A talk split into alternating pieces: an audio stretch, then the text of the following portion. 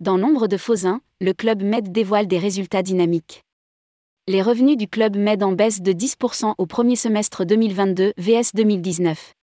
Pendant que Fausin se débat pour rembourser une dette estimée à de 37,4 milliards d'euros, un de ses actifs révèle de bons chiffres financiers. Le Club Med a réalisé un premier semestre 2022 marqué par une forte reprise et accélération le chiffre d'affaires se rapproche de celui constaté en 2019 et le bénéfice avant intérêts et impôts EBITDA s'élève à 164 millions d'euros. Rédigé par Jean Dalouse le lundi 19 septembre 2022.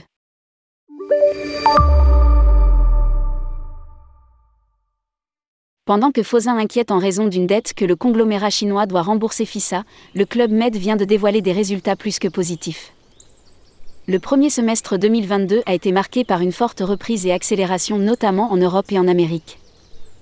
Ainsi, la croissance a atteint sur les six premiers mois de l'année 300% comparé à 2021, une période marquée par la fermeture des remontées mécaniques. Comparativement à l'année de référence, qu'est 2019, le chiffre d'affaires du club Med est seulement en baisse de 10%. Les revenus ont atteint 811 millions d'euros.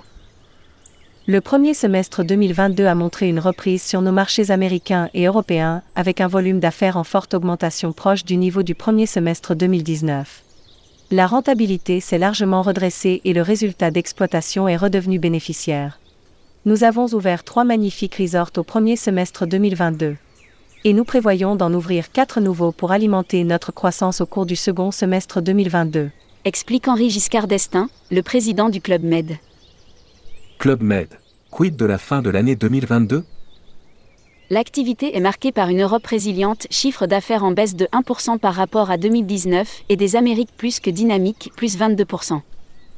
Dans le même temps, l'Asie plombe les résultats d'un club Med fortement tourné vers l'Est. À lire, Thomas Cook part à la RE, conquête de l'Europe. Et de la France? La fermeture des frontières et les mesures de confinement n'ont pas permis à l'activité de revenir au niveau d'avant la pandémie. L'Asie est ainsi à moins 73% au premier semestre 22 comparé à 2019. Si les capacités sont en baisse en Europe et en Asie, les clients ont répondu positivement à la hausse des tarifs. Le prix moyen par journée s'élève à 214 euros, un montant en progression de plus 19% comparé à 2019. Des résultats qui s'affichent donc globalement dans le vert avec un EBITDA ajusté, bénéfices avant intérêt, impôts, dépréciation et amortissement, de l'ordre de 164 millions d'euros sur la période les perspectives du second semestre sont très encourageantes. Dans un monde incertain et difficile, avec notre stratégie gagnante et des défis clairement définis, nous sommes maintenant en position d'accélérer. Conclut le président.